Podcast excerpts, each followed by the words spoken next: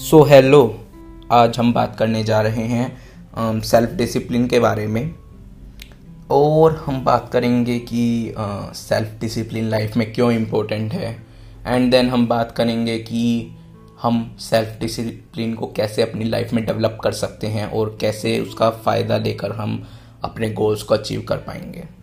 सो so, firstly अगर हम self discipline की डेफिनेशन को देखें तो self discipline is basic basically आपके अंदर की एक एबिलिटी है, जो अगर किसी बंदे के अंदर हो तो वो पुश करेगी उस बंदे को काम करने के लिए, या फिर एक्शंस को लेने के लिए, जो कि उसकी लाइफ में, उसके गोल्स के टुवार्ड्स उसको हेल्प करे।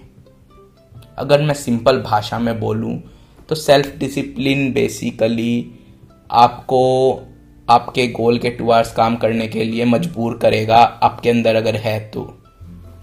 तो अब ये इम्पोर्टेंट क्यों है? सो so, अगर इसकी इम्पोर्टेंस की बात करें तो अब हमेशा स्टडीज़ में देखा गया है जो बंदा सेल्फ डिसिप्लिन है वो हाई क्वालिटी ऑफ़ वर्क करता है हमेशा। और उसके अंदर स्ट्रेंथ डेवलप होती है और वो मोटिवेटेड रहता है बजाय कि दूसरे लोगों के। एंड ऑल्सो वो अपने गोल को जल्दी अचीव कर पाता है और वो हमेशा अपने गोल के साथ स्टिक करके रहता है। एंड उसकी जो लर्निंग की स्पीड है या फिर एफिशिएंसी है, वो भी काफ़ी अच्छी देखी गई है, बजाय उन लोगों के जिनके अंदर सेल्फ डिसिप्लिन नहीं है। तो अब हम बात करते हैं सेल्फ डिसिप्लिन हम डेवलप कैसे करें? हमने देख लिया सेल्फ डिसिप्लिन इंपॉर्टेंट है तो हम डेवलप कैसे करें? For the self discipline firstly आपको एक काम तो सबसे इंपॉर्टेंट है। वो है चूज़ योर गोल यस अगर आपके पास गोल ही नहीं होगा तो आप सेल्फ डिसिप्लिन का कोई मतलब ही नहीं है। मतलब अगर आप सेल्फ डिसिप्लिन की डेफिनेशन ही नहीं बन पाएगी, क्योंकि अगर आपके पास गोल नहीं है तो ऑब्वियसली बात है, आपके लिए कोई, आपके पास कोई काम भी नहीं होगा डेफिनेट करने को रोज। तो आप यही सोचने में अपना टाइम बिता देंगे कि मैं करूँ क्या? एंड वहीं पर सेल्फ डिसिप्लिन की तो धज्जियाँ उड़ जाएँगी। तो फर्स्टली आपको एक गोल बनाना होगा अपना। और फिर, जो मैंने किया, वो मैं आपको बताता हूँ। अगर आपने अपना गोल लिख लिया है firstly you have to write that goal on a paper आप लिख लीजिए जहाँ आप अपना काम करते हैं, वहाँ आसपास चिपका दीजिए उसको लिखकर। फिर आपको एक लिस्ट बनानी होगी काम की जो कि आपको आपके गोल के टुवार्ड्स हेल्प करे। और आप उस लिस्ट में आपकी डेली की एक्टिविटीज़ भी डाल सकते हैं लाइक एक्सरसाइज मेडिटेशन या फिर avoid the junk food daily और भी बहुत कुछ हो सकता है जो आपको डेली बेसिस पे करना होगा। तो अब आप लिस्ट बना लेंगे। फॉर एग्ज़ाम्पल अगर मैं बात करूँ तो मैंने बनाई थी लिस्ट अकॉर्डिंग टू कि मुझे सुबह पाँच बजे उठना है या छः बजे उठना है, उसके बाद मुझे एक्सरसाइज करनी है, मुझे रोज़ जंक फ़ूड अवॉइड करना है देन मुझे पॉडकास्ट अपलोड करना है, मुझे कोडिंग करनी है, मुझे क्लासेस पूरी करनी है, ऐसे एक लिस्ट बना लीजिए आप सोच कर पूरी आपकी दिनचर्या की, जो आपको करना है डेली बेसिस पर।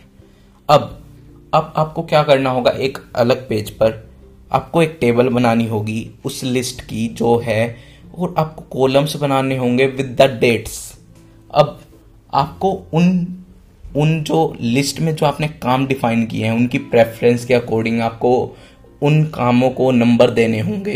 फॉर एग्ज़ाम्पल अगर आपके लिए एक्सरसाइज सबसे इंपॉर्टेंट तो आप उसको सबसे ज़्यादा नंबर दे सकते हैं। या फिर आपके लिए और कोई काम इंपॉर्टेंट तो आप उसको हिसाब से नंबर दे सकते हैं। अब आपको करना क्या है? At the end of the day आपने जो जो काम किया, आज के दिन मान लो आपने दस काम उस लिस्ट में लिखे थे, और मान लो आपने पाँच ही करे तो आपको उस लिस्ट में जो आपने कॉलम्स टेबल बनाई है उसमें आपको वो नंबर डिफाइन करना है और आज का टोटल लिखना है। Yes you have to do that अभी मैं बताऊँगा उससे फ़ायदा क्या होगा। अब अब आप ऐसा और मोर डिसिप्लिन के लिए आप क्या कर सकते हैं? आपने जो लिस्ट बनाई थी कामों की, आप उसके लिए एक टाइम टेबल भी डिफाइन कर सकते हैं। टाइम स्लॉट्स डिफाइन कर सकते हैं। इस टाइम स्लॉट में मुझे ये काम करना है, मुझे पाँच बजे उठना है, मुझे छः से सात में एक्सरसाइज करनी है, आठ से नौ में मुझे ब्रेकफास्ट लेना है और ऑल डैट आप वो टाइम टेबल भी बना सकते हैं। अब होगा क्या? जैसे ही आप शुरू करेंगे आई थिंक आप पहले दिन आ, मेरे साथ तो जैसा हुआ था मैंने अगर दस काम लिखे थे तो आई थिंक मैं तो दो या तीन ही कर पाया था फ़र्स्ट डे में। और जो मैंने टाइम टेबल बनाया था उसकी तो पूरी मतलब धज्जियाँ उड़ गई थी।